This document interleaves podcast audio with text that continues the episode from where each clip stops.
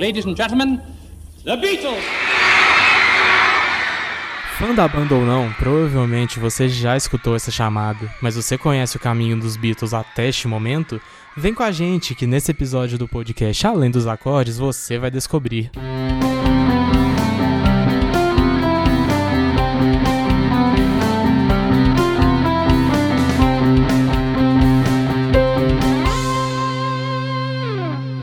Olá, meu nome é Pedro Gelinek e hoje eu serei o seu guia nessa viagem até o início dos anos 60, quando a banda inglesa The Beatles atravessou o Oceano Atlântico pela primeira vez e pousou nos Estados Unidos. Lá a gente vai entender como a Beatlemania já vinha crescendo no continente e no mundo inteiro. E para falar desse assunto, eu tô aqui com dois colegas, o Gustavo Macedo, que é estudante de jornalismo e músico, e o Terence Machado, jornalista, criador e apresentador do programa Alto Falante da TV Rede Minas. Olá, Terence, tudo bem? Olá, tudo bem? Um prazer participar com vocês dessa jornada Beatlemaníaca.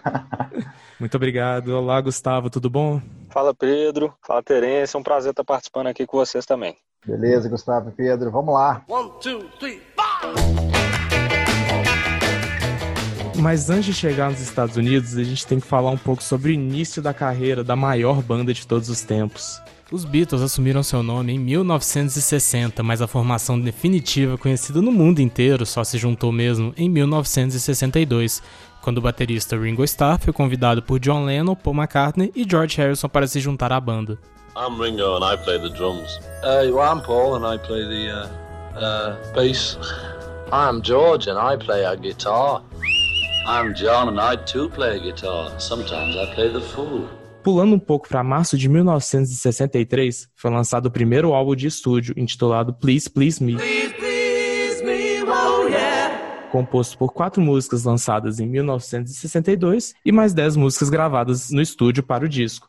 Terence, já era possível notar no lançamento do Please, Please Me que a banda já estava destinada ao sucesso? Pois é, eu acho que era um apontamento mesmo, né? Muito difícil essa questão, assim, de você cravar, quer dizer, hoje olhando para trás é muito simples, né? Fácil de falar assim, ah, nasceram para o sucesso e tal.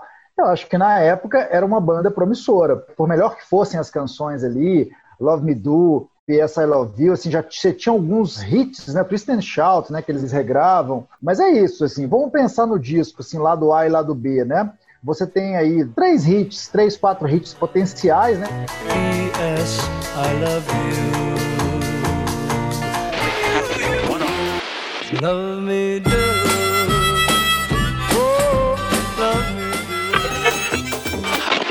Well, shake it up, baby, now. Shake it up, baby. Twist and shout. Para um primeiro disco, eu acho que assim, não é aquele disco também. Eu acho que toda a estratégia em torno dos Beatles foram construindo esse caminho, assim como os discos que vieram a seguir, né? Eu acho que a manutenção desse sucesso com outros discos em sequência, e todos muito bons, e todos revelando novos hits, isso sim deu aos Beatles essa carga de fenômeno, né? Uhum.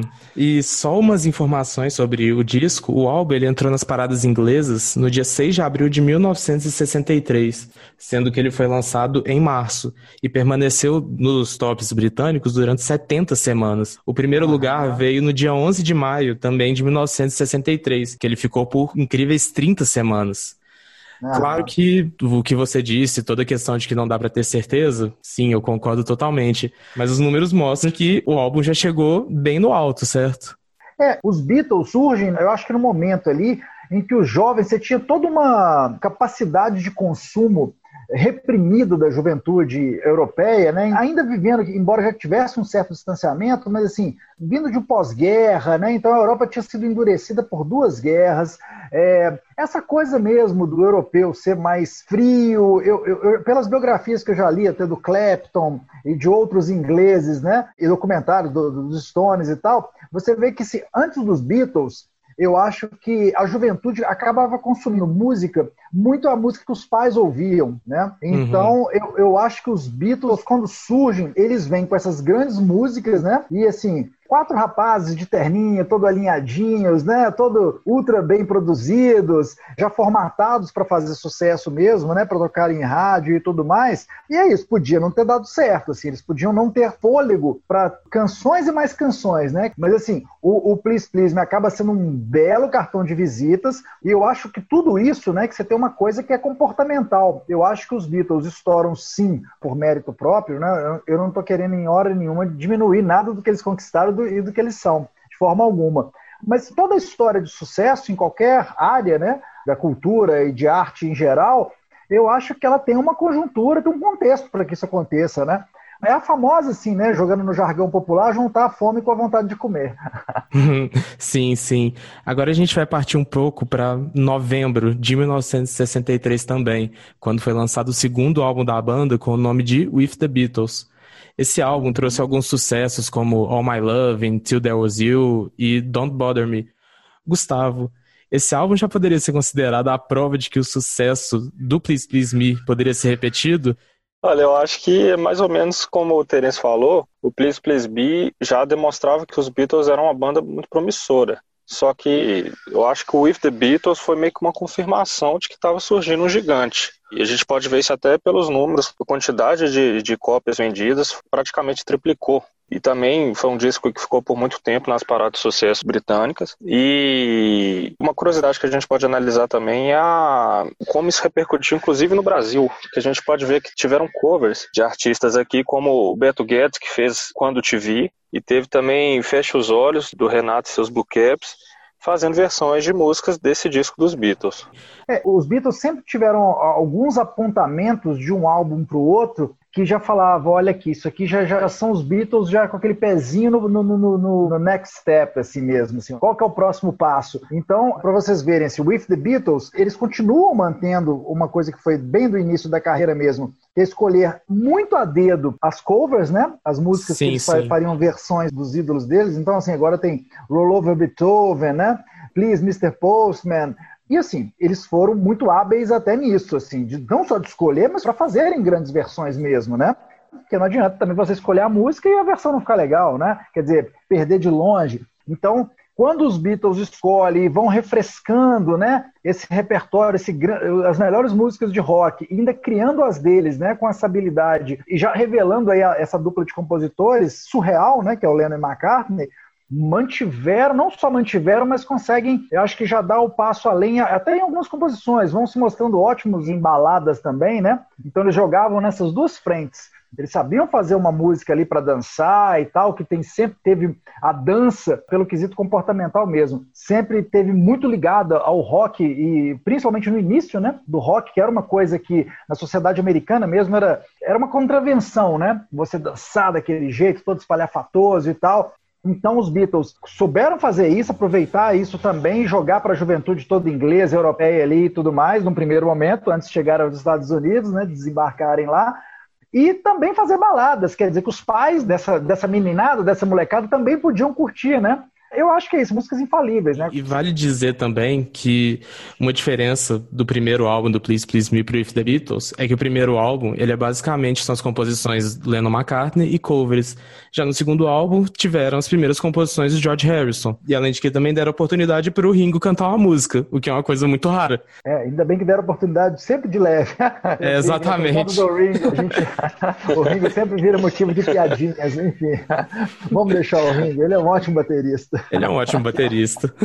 Ô, Terence, inclusive, algumas músicas que os Beatles fizeram cover ficaram mais famosas nas vozes do Lennon e McCartney do que dos artistas originais, digamos assim, né? Sim, é por isso eu estava falando justamente, né, antes ali, isso assim, porque não é só a habilidade de escolher os covers. Desde que o mundo é mundo e a música pop, assim, a gente vê isso, né? Artistas escolhendo e às vezes até se aproveitando mesmo de sucesso de outro ali que veio um pouquinho antes para se lançarem, né? Às vezes era uma forma mesmo. Você vê, os Beatles mesmos acabaram cedendo música para os Stones, né, no começo de carreira.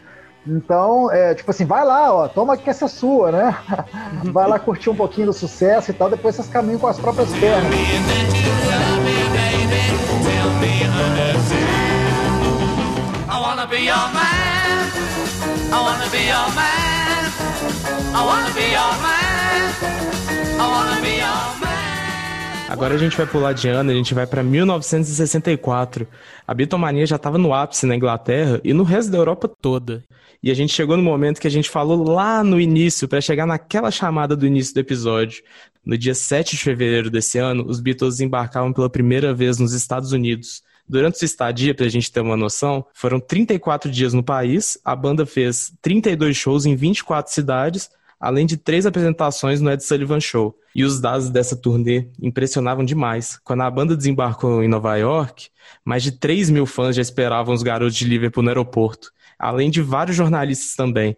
Na primeira participação da banda no Ed Sullivan Show, no dia 9 de fevereiro, aproximadamente 74 milhões de pessoas assistiram a apresentação, que é um recorde de audiência que só foi batido em 1969, com a transmissão da chegada do Homem na Lua. Realmente foi um marco, não é, gente? É. Uma coisa que eu acho que é importante destacar é que é o seguinte, os americanos são conhecidos assim por serem bem patriotas, né? Eles valorizam o produto nacional. Então, esse sucesso dos Beatles logo na primeira visita no país norte-americano, eu acho que fica ainda mais importante de se analisar, ainda mais pensando na questão da televisão. As pesquisas da época mostram que mais da metade da população que tinha TV em casa estava assistindo os Beatles. E vale dizer, durante os primeiros 5 minutos da apresentação da banda no Ed Sullivan Show, não foram registrados nenhuma ocorrência policial no país inteiro. É, esse é um dado muito legal mesmo, né? Quando eles desembarcam nos Estados Unidos e fazem tudo isso, quer dizer, eles se apresentam no programa de televisão, que era um programa de maior audiência, né? E, enfim...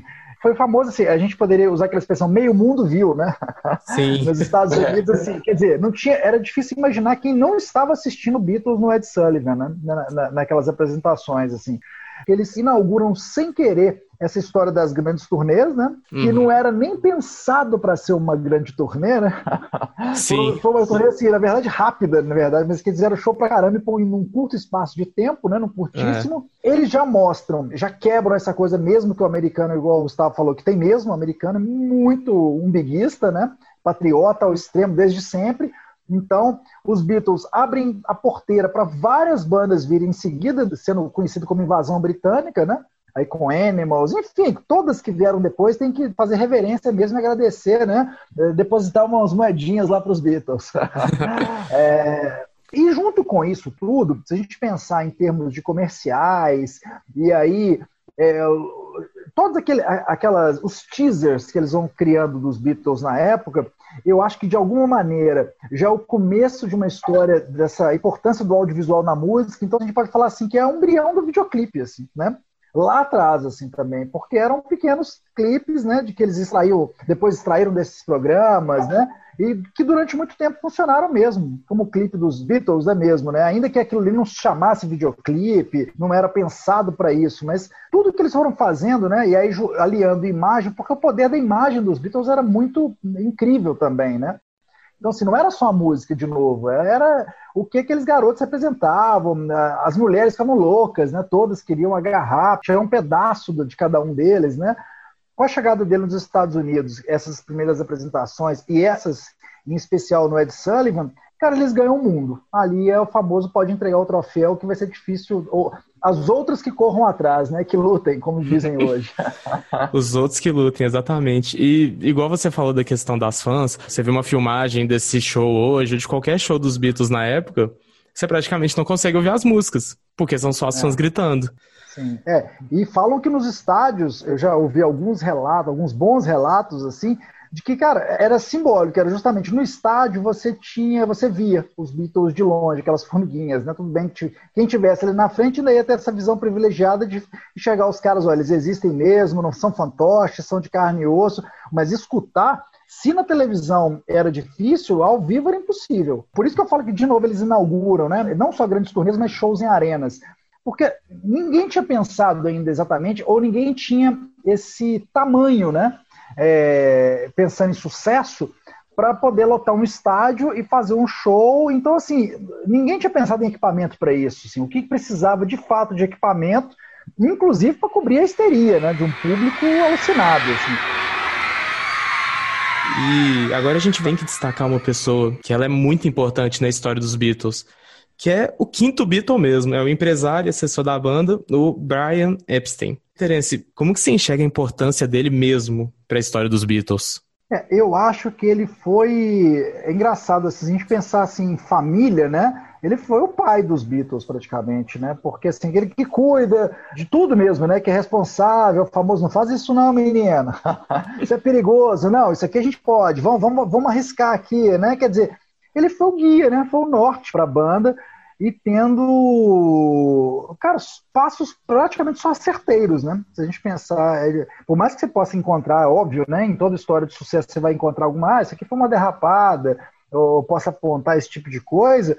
Mas é um cara que tinha completo conhecimento de como funcionava o show business, né? Como funcionava o mercado, venda de discos, essa história mesmo de quais passos dar, em que hora, né? Em que momento, que é o que acaba determinando o sucesso, né? Que é o famoso fazer a coisa certa na hora certa. E tanto que os Beatles, né? O Brian Epstein já foi citado várias vezes, não só como o quinto Beatle, mas assim... Foi o ponto-chave para depois que ele morre, os Beatles realmente não segurarem a onda, né? E caminharem para o final. Quer dizer, isso talvez seja até mais pesado, né? Da gente imaginar, assim. Pensando de pai para filho de novo, então, o que eu cuidava, assim, o pai deu ali a base e tal. Agora, garotos, vocês estão prontos para seguirem sozinhos, né? Vão viver a vida. Quer dizer, uma hora que o Brian Epstein morreu, tragicamente, mas se tivesse continuado, tivesse escolhido, ah não, agora eu cansei de trabalhar com você, já dei tudo que tinha que dar, vocês sigam com as próprias pernas ou arrumem outro empresário, né? Era para os Beatles terem seguido adiante e fica muito claro que eles ficaram sem rumo mesmo, assim, sabe? Eles perdem nessa coisa comercial. Você vê que eles tentaram depois, ali já no final, né?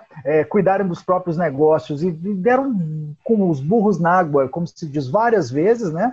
A história do selo Apple mesmo, né? Vários passos, tentativas, pensando em dinheiro, no lado comercial, aí é o cada macaco no seu galho, assim. Eles eram ótimos músicos, ótimos em quase tudo. Em lidar com os próprios negócios, num primeiro momento, e sem um cara, uma figura como essa, do Brian, eles, tipo assim, falharam muito, quase, dá para se dizer miseravelmente, se a gente pensar da proporção dos Beatles, né, e do que tentaram, não foi legal não, e acabou culminando com o fim da banda mesmo, né, mais tarde. É, com certeza. E Gustavo, para você vai ser a pergunta mais direta mesmo, o título de quinto Beatle é justo para ele? Olha, eu acho que é um título justo, sim, até se a gente pensar na estratégia que teve, inclusive na primeira ida para os Estados Unidos, foi uma coisa assim, programada com inteligência mesmo. O terreno foi preparado para que a banda chegasse ali no solo americano após algumas aparições em mídias locais, nas rádios, na TV também, por isso que deu aquele boom quando eles foram visitar o país pela primeira vez, né? Então, assim, todo o terreno que ele preparou, acho que foi muito importante para essa alavancada da carreira dos Beatles. Então, acho que o título de quinto Beatle é bem justo, sim. Aí só completando, uma coisa que é importante a gente falar, quando a gente fala, mas o que de fato, né? Uai, o que de fato ele fez? Se a gente pensar que a gente está falando dos anos 60 ainda, né? Da primeira metade dos anos 60, que tinha uma sociedade que era realmente, hoje a gente pode usar o termo careta, né? Que é sociedade que é conservadora, que não, os pais, se a banda fosse, de novo, tudo que aquilo que os Stones fariam e que cutucariam a sociedade de uma maneira mais agressiva, foi o que o Brian tentou evitar com que os Beatles fizessem, não que eles não fizessem em começo de carreira, porque fica parecendo isso, tá? Depois os Beatles ficaram doidões. Não, eles já fumavam, eles já bebiam, eles já falavam palavrões no meio das músicas durante os shows, né? O Brian vem e corta isso tudo. Então, para não ficar parecendo assim, ah, não, os Stones já surgiram doidões, os Beatles eram careta pra caramba. Não, não era não. Eles usavam jaqueta de couro, eles queriam toda aquela rebeldia mesmo, e pregavam isso e faziam isso ao vivo. Até que chega um empresário e fala, gente, olha, para fazer sucesso, vocês vão ter que se vestir assim, vocês vão ter que se conter mesmo, vocês vão ter que passar a se comportar com mais profissionalismo, inclusive pensando nas composições, quer dizer... Eu acho que é isso exatamente que o Brian fez, né? Com todas as atitudes que ele tomou, que foram essas, assim, de botar os meninos nos trilhos. E a gente vai falar um pouco agora sobre as ações que o empresário fez nessa ida da banda para os Estados Unidos. Inclusive que ele fez antes da banda aterrissar na América. Ele já estava desenvolvendo uma grande estratégia de mídia que envolvia colocar as músicas dos Beatles nas rádios americanas, veicular matérias especiais em jornais e revistas, exibir alguns documentários sobre a Beatlemania na Inglaterra em TVs americanas e também distribuir panfleto. Você vê, né? Em 1960, a estratégia de divulgação de uma banda era distribuir panfleto. Quem imagina isso hoje em dia? Além disso, no dia 18 de novembro de 1963, foi veiculada uma reportagem especial sobre a Beatlemania na Inglaterra e ela foi transmitida pelo canal NBC News. Not long ago, the Beatles arrived at London Airport after a triumphal tour of Europe and the provinces. They were greeted by their hardcore fans, the compulsive screamers, mostly female, mostly between the ages of 10 to 16. Is that me? So far, 6 days, and we appreciate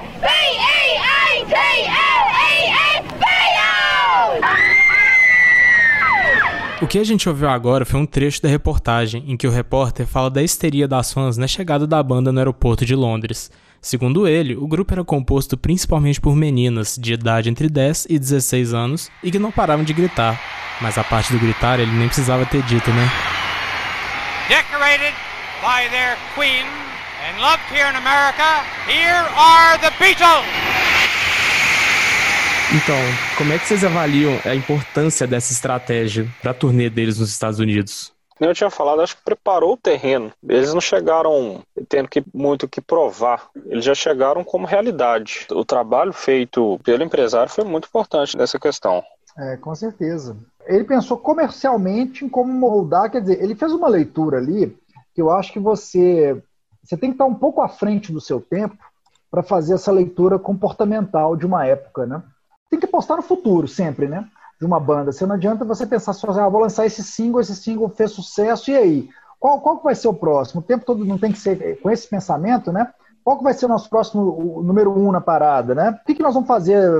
A gente vai fazer um filme? A gente vai excursionar pelos Estados Unidos? Quer dizer, o Brian, ele soube fazer essa leitura mesmo. O cara conseguiu fazer o que a gente já viu, né? Com empresários de outros ramos, né? Jogador de futebol, quando o cara tira o Messi e leva para um Barcelona, já imaginando, já vendo aquele garoto, fala assim, cara, nós não vamos deixar esse cara aqui na Argentina não, né?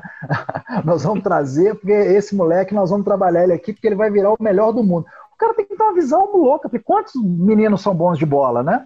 Então assim, e passando para os Beatles, quantos garotos eram de certa forma promissores, que tinham feito assim 1, 2, 3, às vezes até mais hits, né?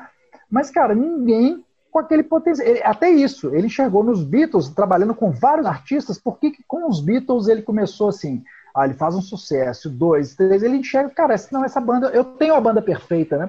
Eu preciso lapidar. E ele conseguiu lapidar também maravilhosamente bem. Sim. Agora vamos analisar um pouco em questão jornalística. Vocês acreditam que, sem essa estratégia de mídia toda, os Beatles chegariam lá e fariam a mesma coisa? Eu acho que não, né? Nunca. Assim, eu acho que o sucesso comercial, de novo, passa por a leitura que eu falei ali anteriormente, né? É você descobrir numa época em que o poder do rádio era gigante, né? Isso todo mundo já sabia. A televisão ainda era um veículo novo, né? Assim, tudo bem, já tinha conquistado ali nos Estados Unidos com poder de consumo que sempre foi muito grande, né? Um país desenvolvido e, enfim, com mais recursos do que a grande maioria, né? Uma das maiores nações mesmo, potências, né, do mundo. Então, assim, você saber explorar isso também, né, esses meios, e depois, inclusive, assim, rádio a gente já sei, já tiro de letra, já sei como lidar, né, não só com os Beatles, assim como outros artistas. Promover esse tipo de show e aproveitar essa mídia toda para inflar isso, né, para propagandear e tal, eu já aprendi também. Então, assim, o que mais? Falta o quê? Cinema, falta... Ele foi fazendo tudo muito certo. A gente está só martelando isso, mas assim... E sem essa mídia, quer dizer... Pensa os Beatles sem conseguir propagandear o empresário deles...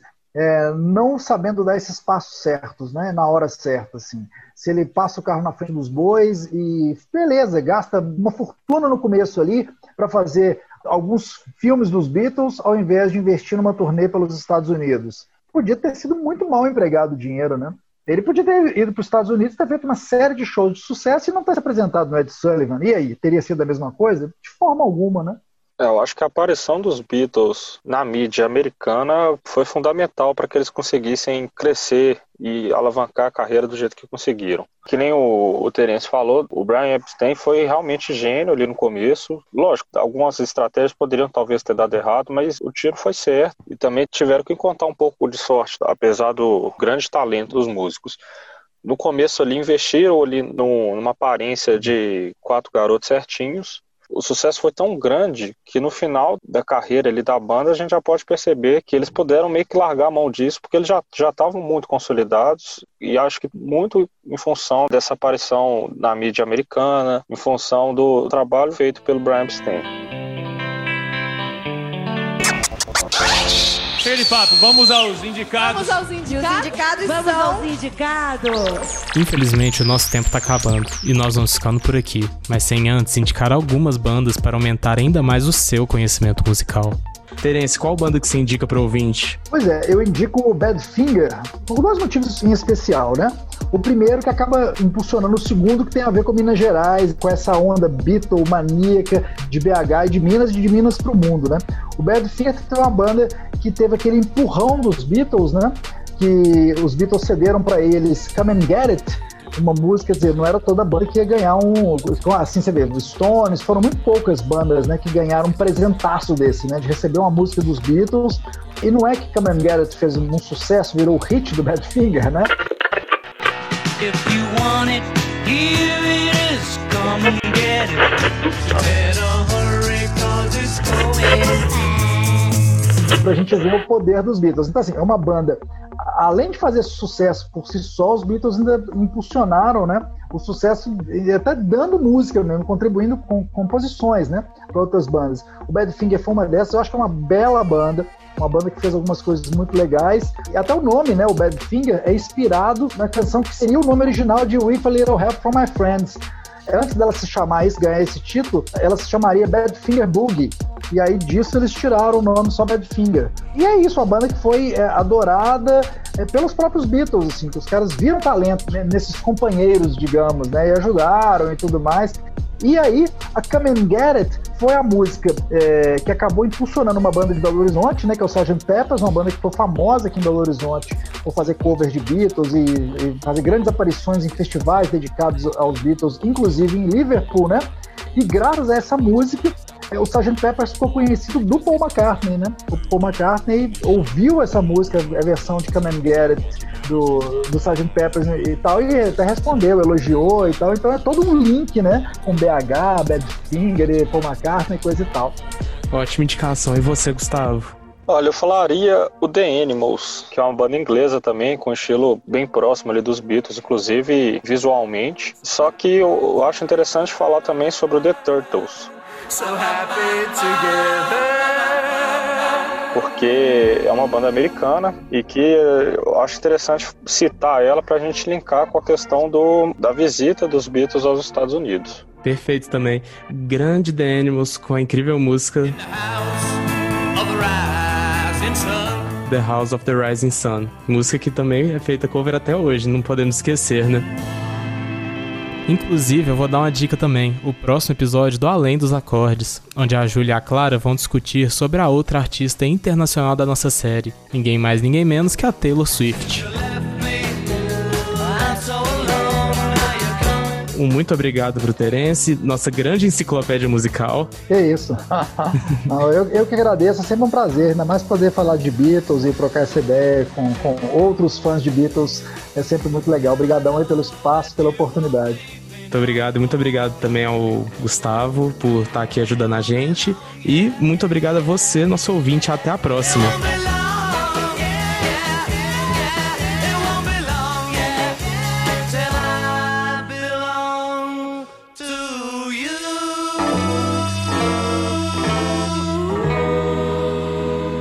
O primeiro episódio do podcast Além dos Acordes foi produzido e roteirizado por Pedro Gelinek, com a participação de Gustavo Macedo e Terence Machado, e edição de Túlio Cunha.